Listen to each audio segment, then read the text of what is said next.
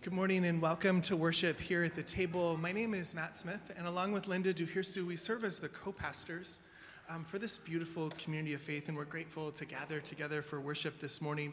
For those of us that are gathering online, Chloe is with us, and we encourage you to check in with her if you have any uh, questions or need anything. We are. Um, moving into a new way of being community. So, Pastor Linda will have uh, week six of chemotherapy tomorrow morning. And this is our first time to lead worship together in a couple of months. And, um, and I'm we'll just see. go- I'm just going to stand here and take in all the emotions. That's why I'm not talking. And we're going to see how her health continues to respond and how we're able to find our way in this configuration. Thank you, Brendan Lowe. You can keep doing that. we're actually going to open um, recognizing that we're all, many of us, are bringing all kinds of mixed up feelings into worship. That the world is a, a mess. The worship series that we've just come out of, the world has not come out of. And so we acknowledge that. Not that we come today with, with easy answers to that, but we do come hopeful that we could be in this together. We gather in the wake of, of two mass shootings in our own state just a few days after one another, holding the reality that we have witnessed more mass shootings in our country this year than we've had days this year. On Friday, the world, at least some, paused to commemorate and to hold the unholdable that six million people, six million Jewish people, had their lives taken in the Holocaust. And then that same evening, video footage was released showing the horrors of Tyre Nichols having his life taken by five men with badges. And so we open worship in these times that are troubling as we have in so many different days together, pausing to invite our hearts and our bodies and our souls to take in, even if it's just a little bit of what the world is holding right now. And some of us might be in a place where we really can't take in anymore. And we want to acknowledge that however we're coming into this space is real and true.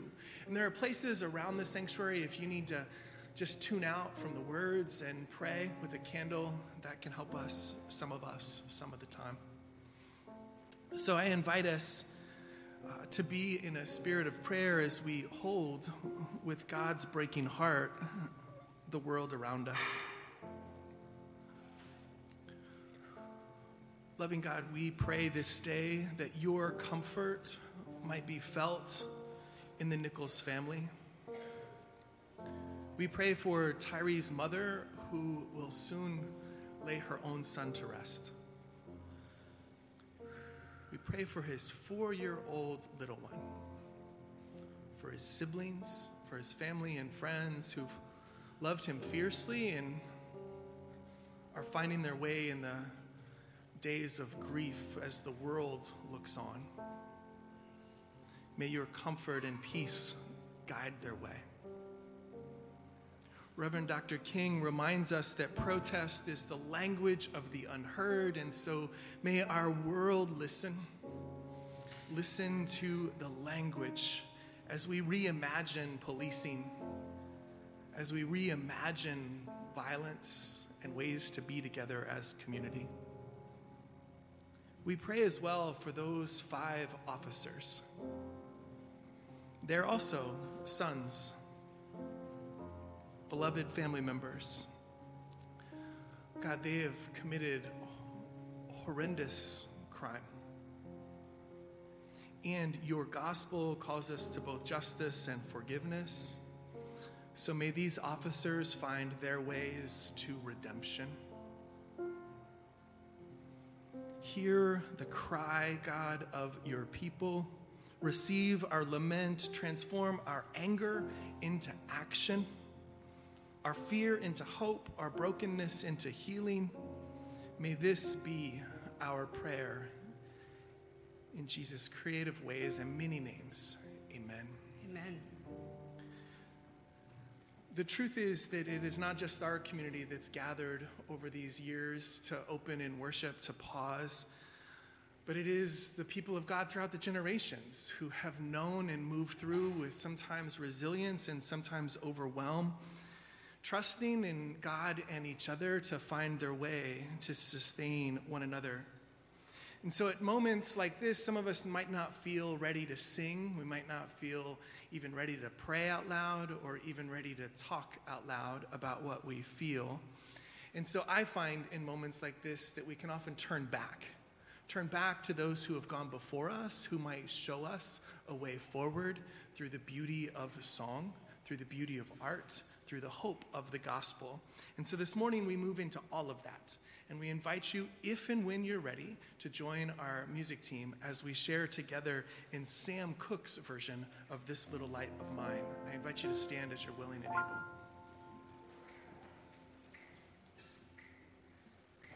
Amen. Amen. Amen. Amen. Amen. Mm, Amen.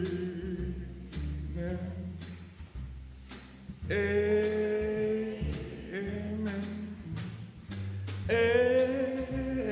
Amen. Amen. Amen. This little light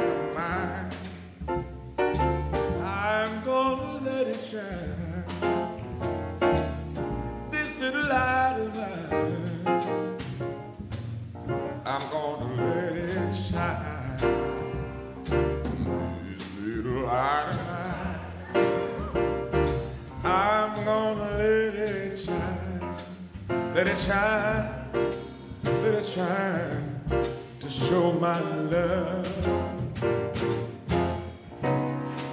To tell you that everywhere I go, I'm gonna let it shine.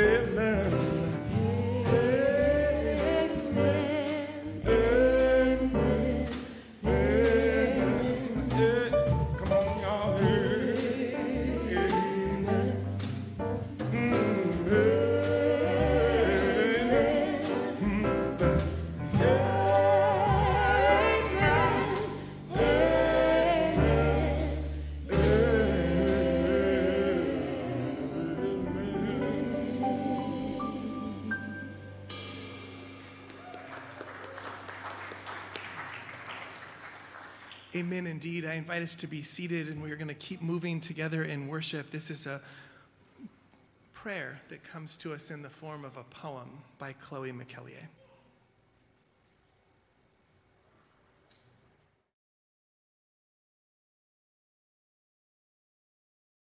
It is a process and a painful one to recognize the way I drip in your grace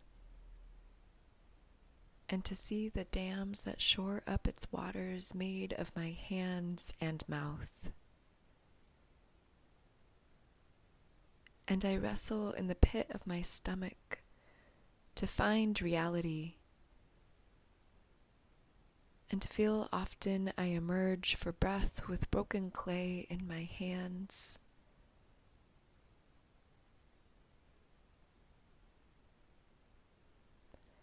I remember, at times, the vessel. Bold and curved and unashamed, filled with gold waters. Is that not me? And is that not you? And who am I to limit the byways of your waters to my fingertips? And who am I to underestimate the power of your waters touched by our hands?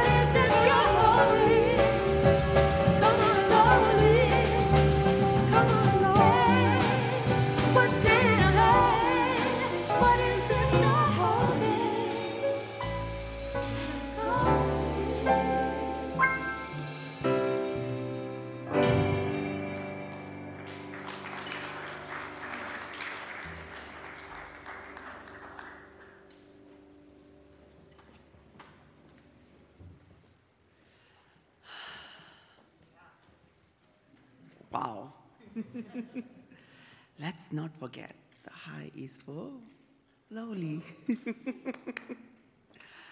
Welcome. My name is Sarneet Prasad, and I'm our Sunday morning coordinator here at the table. We're grateful to be together this morning as we begin a new three week series in which we'll reflect upon the Sermon of the Mount through the lens of Father Richard Rohr. For those of us gathering online at the table.live, Chloe is with you as our host this morning. Please message her in the chat if you have questions or need assistance. Today's bulletin is, av- is available with a QR code for those in the sanctuary, and a link will be shared for those online. If you would like to learn more about our community of faith, please text the word new to the number on the screen.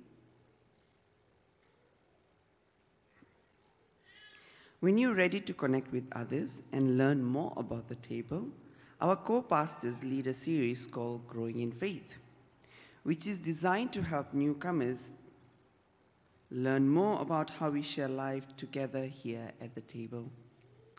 Our next Growing in Faith series will be held on Sunday evening and will begin February 26th. Learn more and sign up online at tableumc.org. We are thrilled to join with other communities of faith in this year's Habitat for Humanity Build for Unity. We will have teams from the table working along with other communities of, of faith on February 2nd, 3rd, and 5th. Please learn more and sign up as we have limited opening. So, one of the in the lyrics when we were listening to the song, it says, "Let go," and and at that moment, I, I thought of whenever I come here every or on a Sunday, I let go of so many things, and one of the things is that letting go of um, the world outside. And with that said, I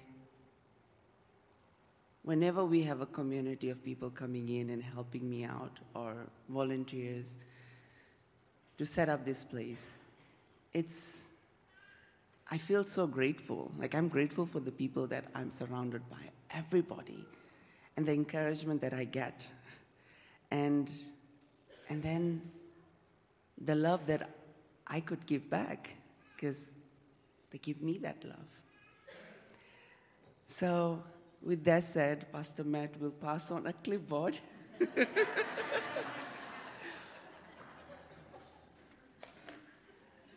Please sign up as um,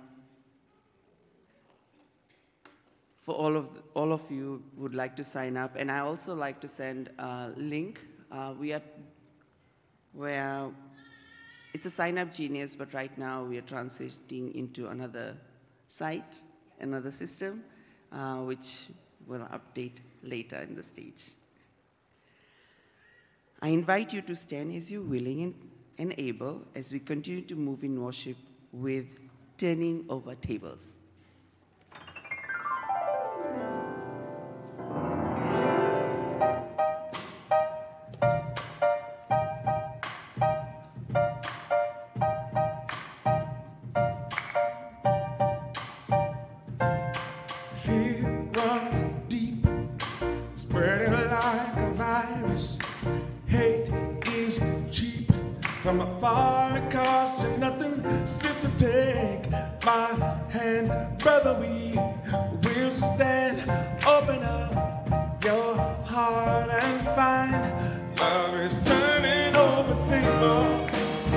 Breaking off chains.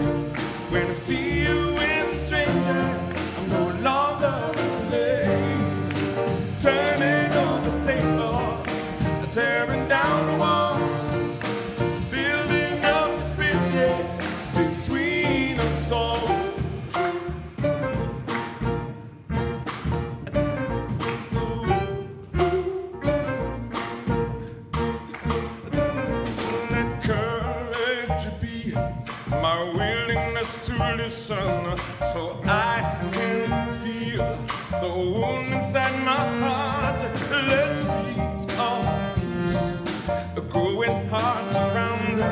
that trees of hope give shade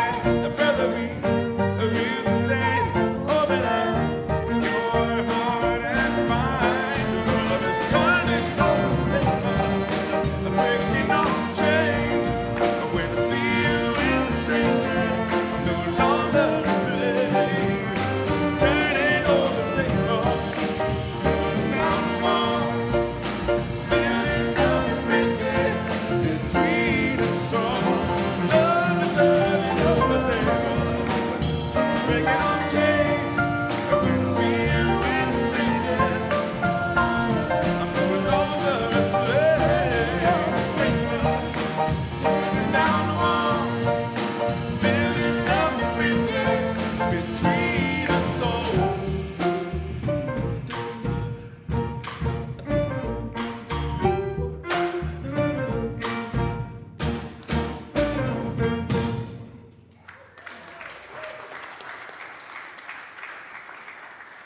those in the sanctuary to be invited to find a seat, and I want to encourage our young friends. We are going to transition, and there's already some walking music happening. I see teachers in the back, Victor and Empress. If you are a young friend who would like to move to Godly Play, we have teachers that are there to take you back to that space together. Our children there gather on the floor to hear stories shared um, from our oral tradition of the gospel. And they'll hear today a story of a parable and then wonder together about God's love in that space. And, and they'll find ways to respond, and then they'll share a feast crackers and juice.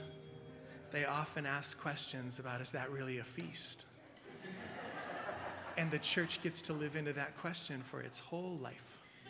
And so we are going to move into a sharing this morning of the Gospel of Matthew, um, chapter 5, verses 1 to 12. And we're going to do that a little bit differently. So on the screen, uh, you'll see the text shared in front of us and just invite you into this text that might be familiar for some and maybe being seen for the first time by others. So let us move into the Beatitudes.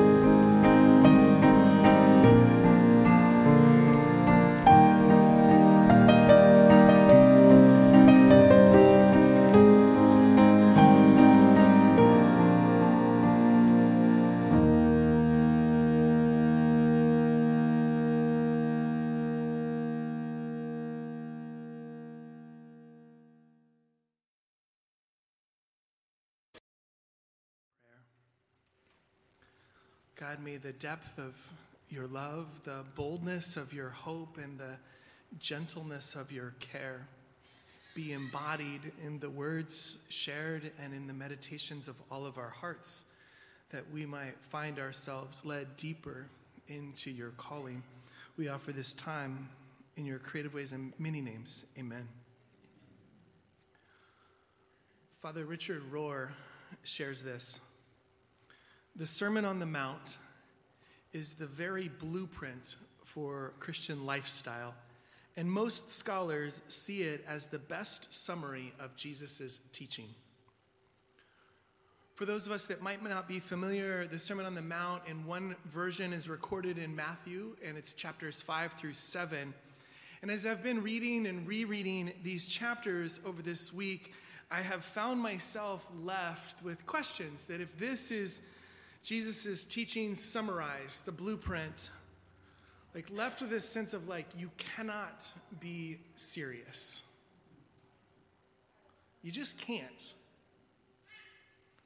Thankfully, I've been reminded as well that I'm actually not alone in holding that question or that skepticism about what in the world am I supposed to actually do with the Sermon on the Mount. There is a former bishop of Pakistan who currently resides in a region of the world right between Pakistan and Afghanistan. And he is uh, the Right Reverend uh, Mano Rumalshah. And I want to invite you just to hear some of his, after many years of living out the gospel as best he's able, reflecting on the Sermon on the Mount and the questions that he brings to it. Let's listen. I always tell people because uh, all through my adult life, till very late, I never used to touch the Beatitudes. That's the Matthew 5, first 12, 13 verses. They are not written for me, they are not written for us human beings. They are unlivable. Mm. Too hard. Too hard. But now, through my experiences uh, where God placed me in the last 20 quarter century, I've learned yes, it's meant for me, but I so conveniently want to ignore and bypass. I challenge humanity. You look at 5, 6, 7 chapter of Matthew and give me its parallel. And that sums up the totality of what our life on earth ought to be under God. So, we're going to spend these three weeks trying to look there at the totality summed up of what our life on earth ought to look like under God. To move deeper into instead of away from the Sermon on the Mount. And we're holding this in conversation with a book written by Father Richard Rohr all the way back in 1996 and then republished this fall. And we're doing this because a number of people in our community shared when we offered our deep commitments in the fall and then all the way through to these most recent weeks a desire to continue to learn from Father Richard Rohr. Many of us receive his daily emails, and some of us, Chloe is actually mentored by a person who's been on the board there at the Center for Action and Contemplation. And, and we're aware that um, Father Richard is also moving toward the end of his life and holding all of the wisdom that he brings into this moment that he has shared and continues to bring to us.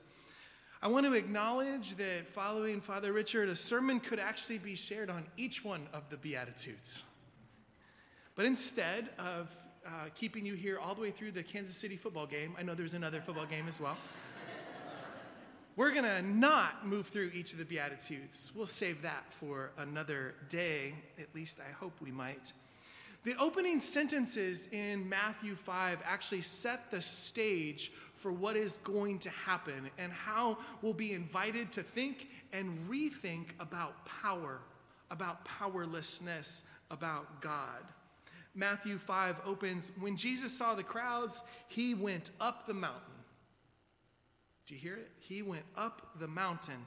And after he sat down, his disciples came to him and they began to speak. Then he began to speak and taught them, saying, Early followers would hear he went up the mountain and immediately know this is a reference to, to Moses going up the mountain.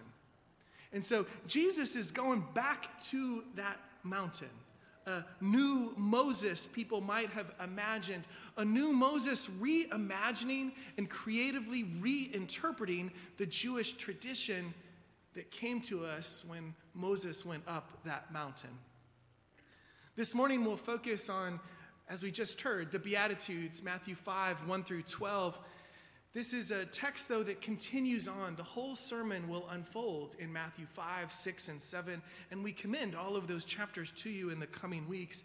Father Richard suggests the introductory teaching in the Sermon on the Mount has to do with the new understanding and strategy of power.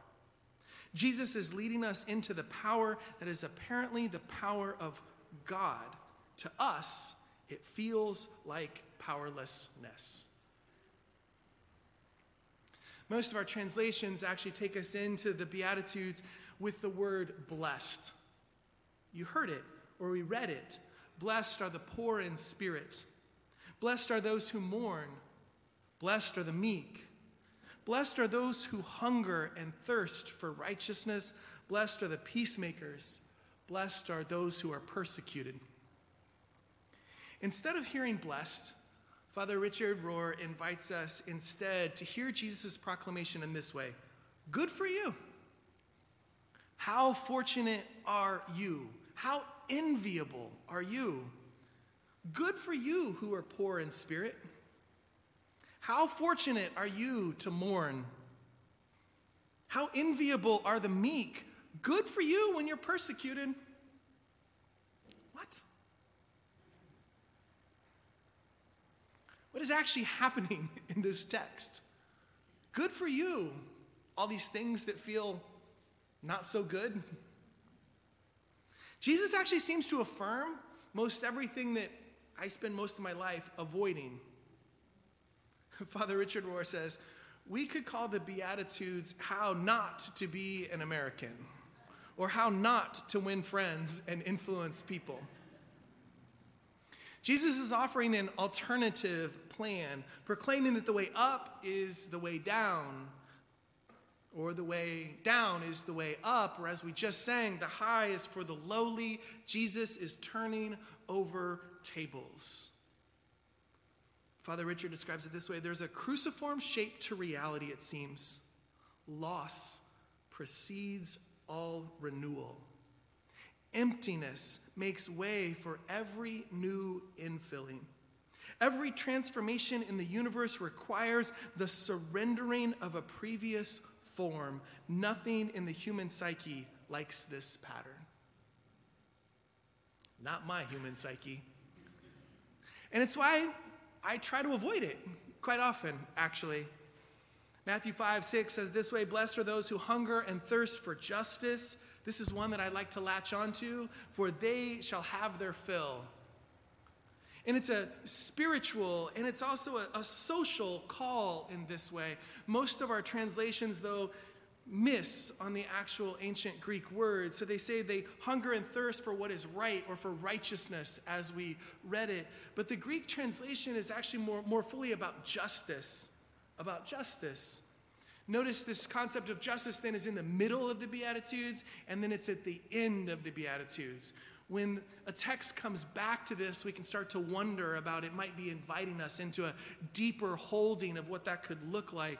The couplet emphasizes an important point, says Richard Rohr. To live a just life in this world is to identify with the longings and hungers of the poor, the meek, those who weep. This identification and solidarity is in itself a profound expression or form of social justice. Yet, this upside down reality feels unrealistic, maybe even impossible. And it leaves me wondering like, how do we actually take this seriously? Can we actually take this seriously? And if we could, what would it look like? And so some of my own faith journey has evolved around these very questions. And I wish I could tell you that I landed in a certain place and it's never grown or evolved from there. But what I can name is that my own working on this has been part of what it's come to mean to me to be loved by God and to, to love God. Initially, for me, it was a text like the Sermon on the Mount that allowed me to speak back, to speak back to this form of what I now understand to be like white Christian nationalism, in which I was shaped in a small parachurch group, but then also in the caricature of Christianity that seeps into our world all the time. And it was in reading a text like this that I began to see that if we turn to Jesus, what people are, are posing as Christianity crumbles. And then I struggled with how do I say that? Who else is saying that around me? And then how do I untangle myself from all of the insidious ways those expressions of Christianity have gotten inside my body and my mind and my heart and my soul? And so there was a time when rage was the primary thing I felt when I tried to hold the Sermon on the Mount in conversation with the reality of Christianity lived around me. These were communities that confused the gospel with a desire or a longing for personal certitude and control. Everything that I found Jesus turning the tables upside down on. So I tried to go looking. I wanted to find a serious Christian community that would take and live these values not just with a image outside or with words but in the ways that they shaped their life. And so early on in college that took me down to nicaragua and to live just for a short time in a base christian community with these folks that were living out what it meant to share the gospel among poor people to live then with some nuns on what's called the falls road in northern ireland and then it took Sarah and I into this small Christian community, intentional community in Minneapolis, where people were trying to live out the highest for the lowly, and we shared homes together, shared cars. We all committed at that time, early in the life of that community, to like work part time and then commit the rest of our lives to developing a restaurant that we shared food with others through. We lived in this space, and lots of us were committed to civil disobedience this sense that you actually need to turn the tables over. And so people in our community would be sent to jail, and we would have prison and jail ministries as folks would, would do that work. And it felt like I'm trying to live deeper into the upside down way that Jesus is calling. And as I found myself living into that alternative plan, what I actually found myself in was a different kind of a trap. And the trap that I found in that space was that no matter what we did, no matter how hard we worked, no matter how much we organized, it never quite felt like we could fully live out what's happening here. Never felt like enough. So, in large part, I, I, left working in refugee resettlement and went off to seminary because I wanted to keep grappling. I think I was still looking for where is that perfect place to live out the depth and the reality of what Jesus is calling us to. And I found myself working in the South Bronx alongside Alexie Torres and young Puerto Rican and Dominican kids. And we were working all the way back then around police reform. The same stuff we're working on today around environmental justice, about how do we take people out on the Bronx River. People don't even know we live in the we live in a neighborhood called the South Bronx. We don't even know that there is a Bronx River. How do we go out on the river and turn these brown fields into green spaces? And it was in that place that I found these young people that challenged me. And for me, they asked me to look into my own life, my own story, who I am, and who God is in that. And these, these questions that they asked me converted me. They're just 15, 16. They just thought they were talking back to this young adult. They were train, changing my life. And so I found myself shifting then from thinking that I could go out and find a community that is living Jesus' alternative plan with perfection, and instead I was challenged to sit in the uncomfortable ambivalence of how my life actually lives in accordance with or in relationship with this text. And so over the years, I've come to realize that I just actually can't do this work alone. And thankfully, I find myself converted not just back then by these 15, 16 year old kids in the South Bronx, but I found myself over and over and over and over today converted, learning to read the Sermon on the Mount from within the fabric of God's grace, which oftentimes I need people around me to help me see where I'm losing my way. To read the text from the center of God's love, I can then be converted to take this one fragile life that we have more seriously. And it's happened for me over these last months, alongside some of you, many of you, maybe all of you, as I've been forced to grapple with the fragility of life with Pastor Linda's health uncertainties. As I've, as I've been forced to, to move into how quickly life can just be taken from us, as I sat with Jim and Lena, and then just weeks later, Jim was, life was taken.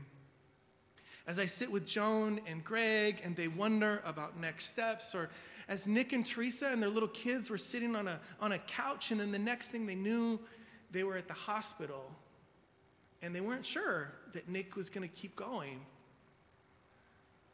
Those are conversion moments back to the seriousness of this one fragile life that we are blessed to live. And it's not just that for me, it's converted as well as we gathered over these last months and in what we called like discernment around our relationship with this big denomination called the United Methodist Church. And we, we gathered out at the farm and we wondered about our relationship with this. We are an old line church living in a moment in which the old line church is collapsing. And it's one thing to talk about getting to be part of this moment in time when a new church is being born. It's another thing to try to keep your hands up so that things don't crash on top of you. And it may have just felt like we were connecting out there at the farm, but I think we were widening the circles about how do we hold this stuff. Because the truth is that Sarneet comes in here and he lets go of some things, but there's so much of the past that allows us to come into this space at all.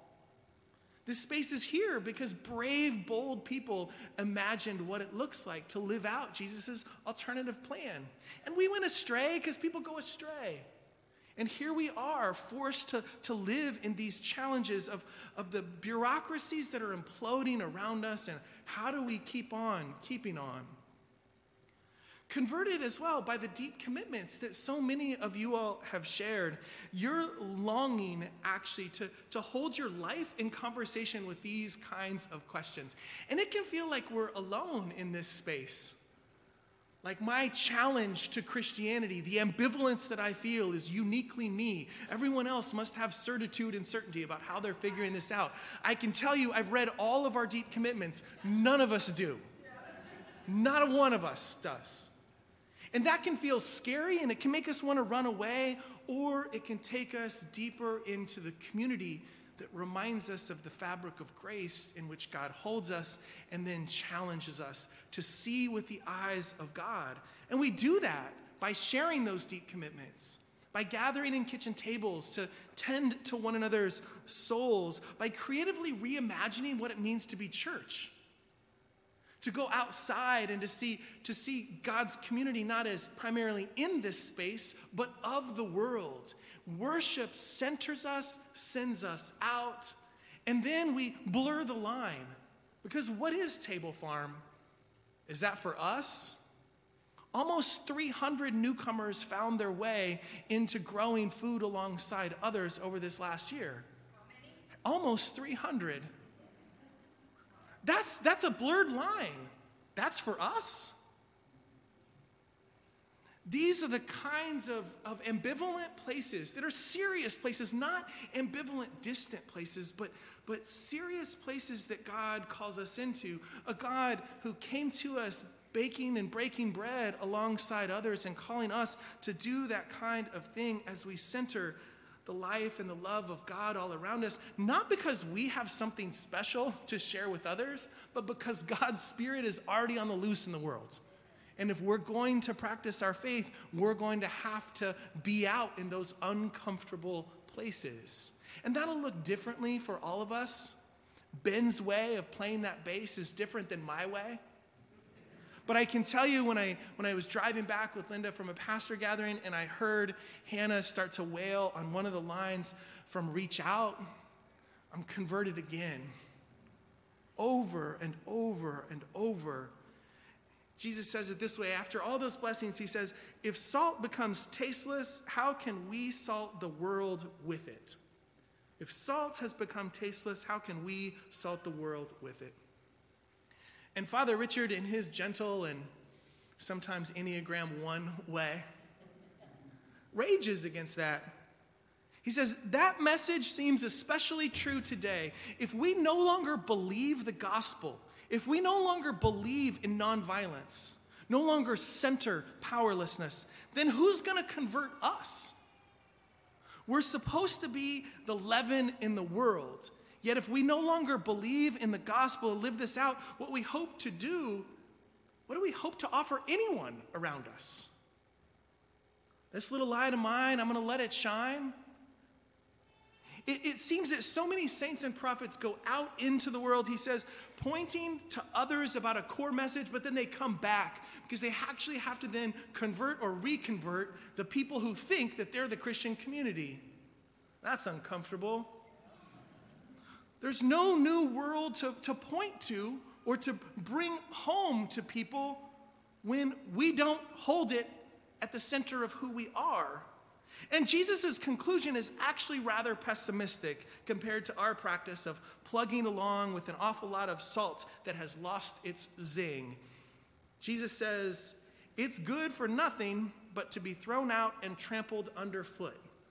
Like, what is this Jesus talking about? Calling the disciples the salt of the earth. He's not saying you're the saved ones. He's never trying to create this members only club. He's consistently, in fact, saying that God's love is for those on the outside. The high is for the lowly. Jesus' love is turning over tables. Just as much as God loves the insiders, God's mercy is for those who've been pushed to the edge. And if we don't believe that message, Father Rohr says we're good for nothing. We do more harm than good. And Jesus is calling us then to creative self criticism and giving us a capacity for self regeneration. That's a humble place of leading the cha- reading the challenge of the Beatitudes from within the fabrics of God's grace. As long as some people hold on to this upside down wisdom of the gospel, it'll be enough to flavor the whole meal of life, says Father Rohr. The good news gives a taste to the world.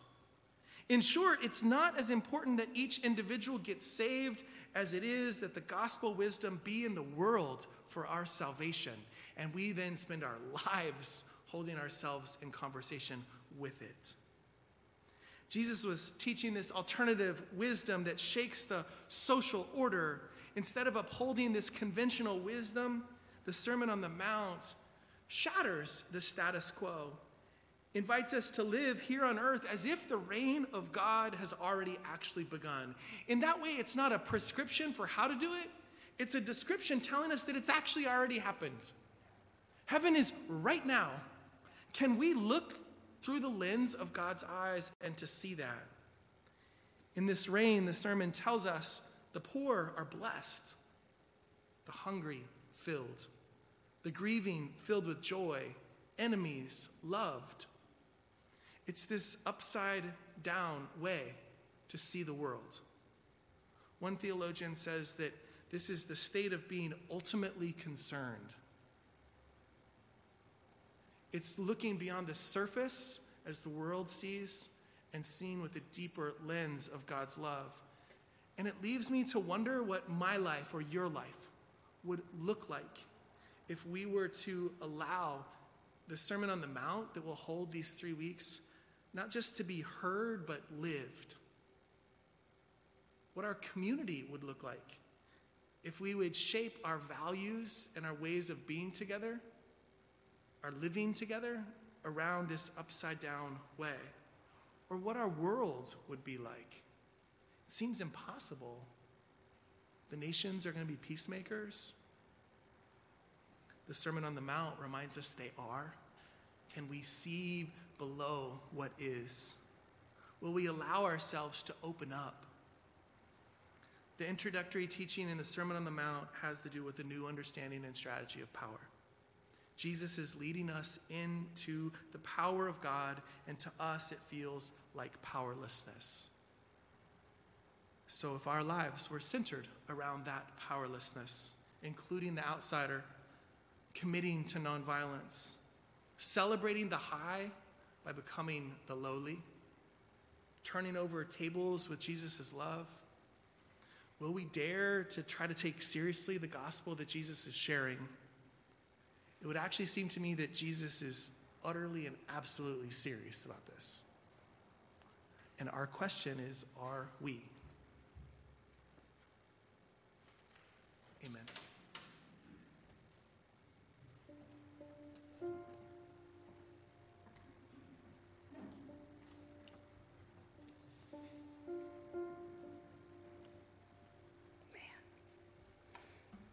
Hmm. So many before us actually really did dare. Matt talked about them, those that built this building. We've still never even figured out how they dared to make this side not match the other side. Because the blueprints have them matching.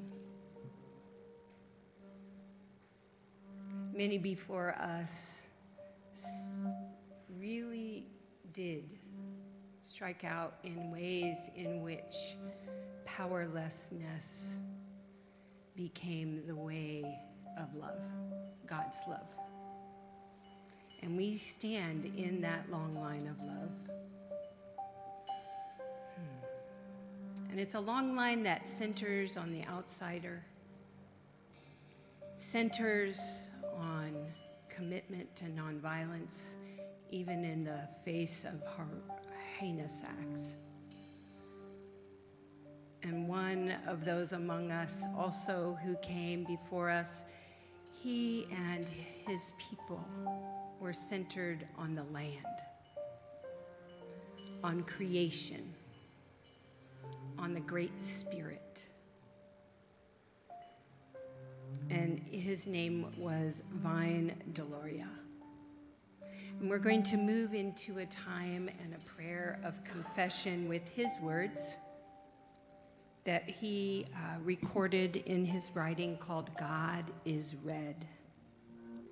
So I invite us, those of us who are willing and able to stand as we join our hearts and voices with his words in this prayer of confession. Let us pray. The lands of the planet call to humankind for redemption but it is a redemption of sanity, not a supernatural reclamation project at the end of history. The lands wait for those who can discern their rhythms, the peculiar genius of each continent, each river valley, the rugged mountains, the placid lakes, all call for relief from the constant burden of exploitation. Who will find peace with the lands? The future of humankind lies waiting for those who will come to understand their lives and take up their responsibilities to all living things. Who will listen to the trees, the animals and birds, the voices of the places of the land. Hear these words of assurance and pardon, which come actually to us from long ago, a first century prayer. Show yourselves to those who are in need. Heal the sick. Fill the hungry. Give freedom to prisoners. Console the faint hearted. This way of Christ's beauty and love is yours, yours, ours. This day and evermore, let us say amen. Amen. Friends, may the peace of Christ be with you. And also with you.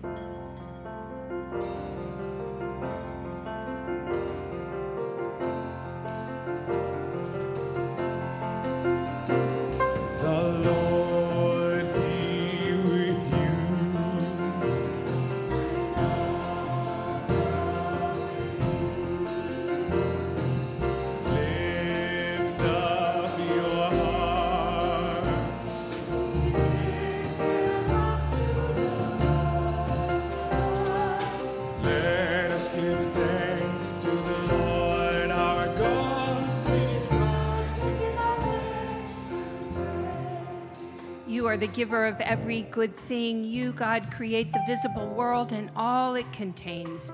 You inebriate it with inexhaustible springs, and you said, Let us make humanity in our own image. You gave us souls endowed with reason and judgment, and you gave us bodies endowed with five senses and with movement, and you brought us into this paradise of delights. But we scorned your commandment, and you rightly thrust us forth from paradise, but you did not wholly reject us in our lost state.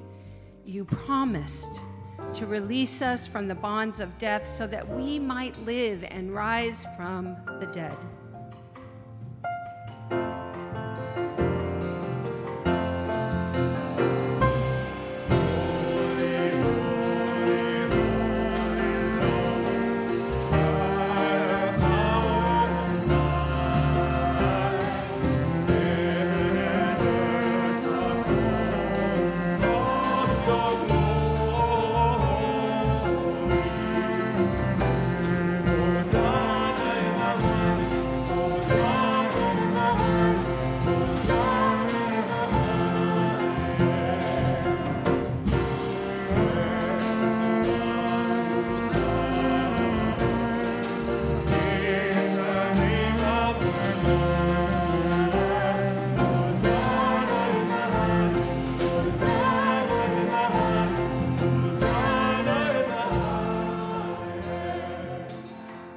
Fire of compassion descended and took up residence in bread. Fire and spirit are in the womb of her who bore you.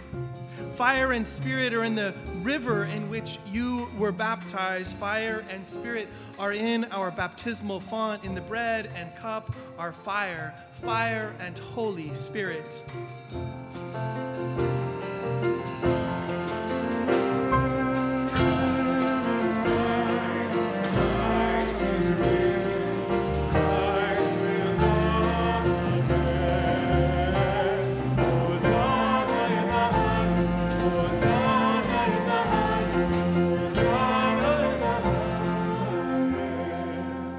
Christ's body is newly mingled with our bodies. Christ's blood has been poured into our veins, Christ's voice in our ears, and Christ's brightness in our eyes. In God's compassion, the whole of Christ is mingled with the whole of creation.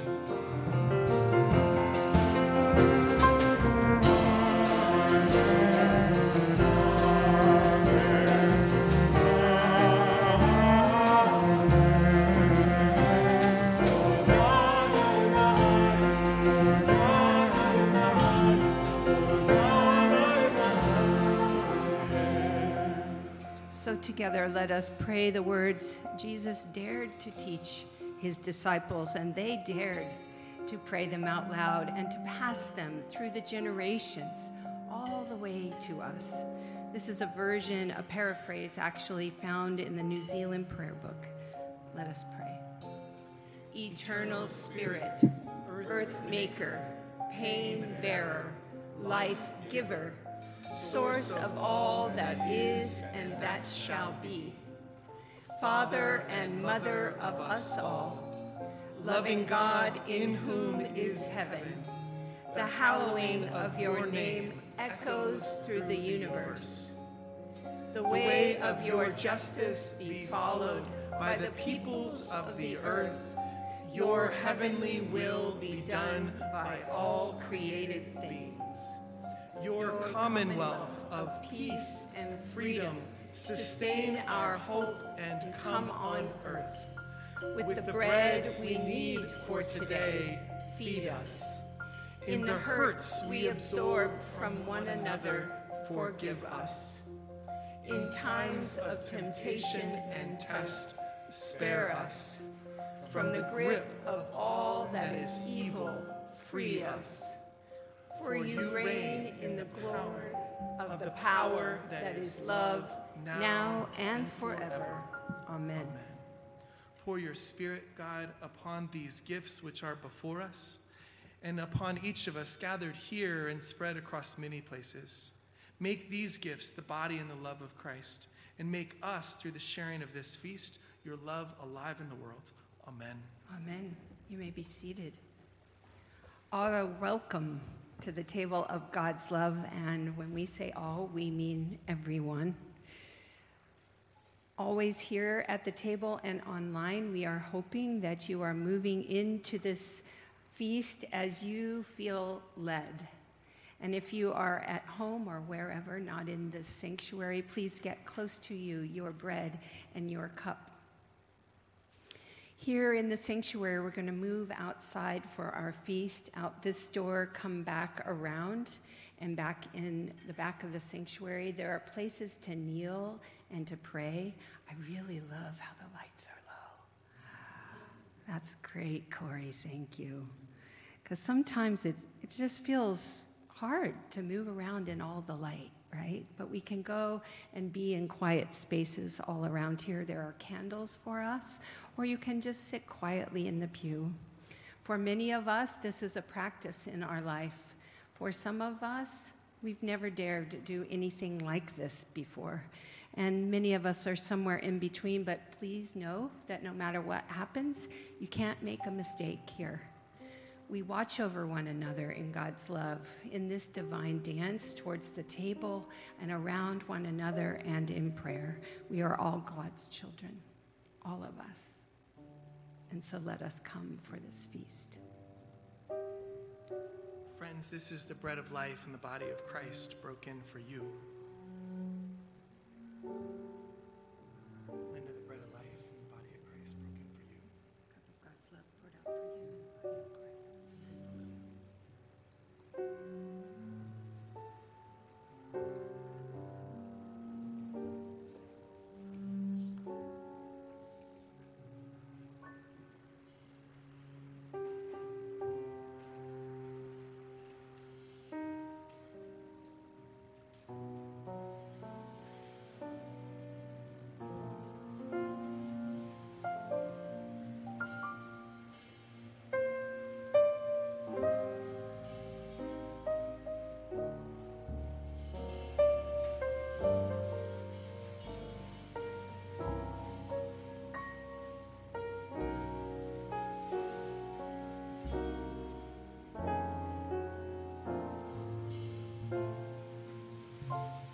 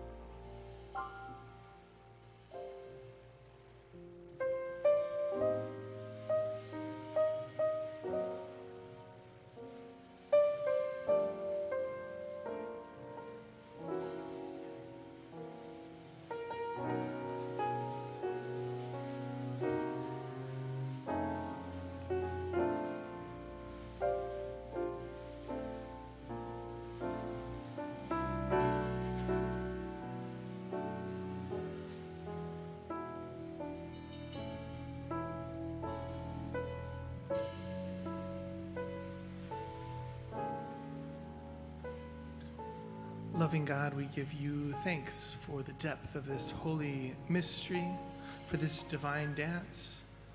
May we be reminded in the sharing of this feast of your love for the world. As we are held in the fabric of your grace, may we be sent to be an expression of healing and hope, an embodiment of your presence in our lives. Amen. We want to encourage each of you to wonder about what God's next steps might be for you, whether that means taking another step in developing community just outside the doors or logging in online to connect with another person. Perhaps taking a next step by joining the hospitality team and connecting with Sarneet outside or to join those folks that'll be with Habitat. We have a few more openings in each of those days, and today would be your last day, our last day, to sign up to be a part of one of those. We are going to go out this morning in song. This is a song that, just like the, much like the Sermon on the Mount, challenges us to see the world God envisions and invites us to live that out in our daily lives. Jubilee is the ancient practice of forgiving debts, forgiving um, all of the, the hurt that has been inflicted upon us and we have inflicted upon others, and living into a new creation, Jubilee. So, this is going to be our sending out. I invite those in the sanctuary to stand as you're willing and able.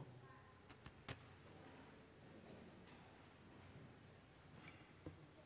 I see the morning coming in your eyes. Jubilee.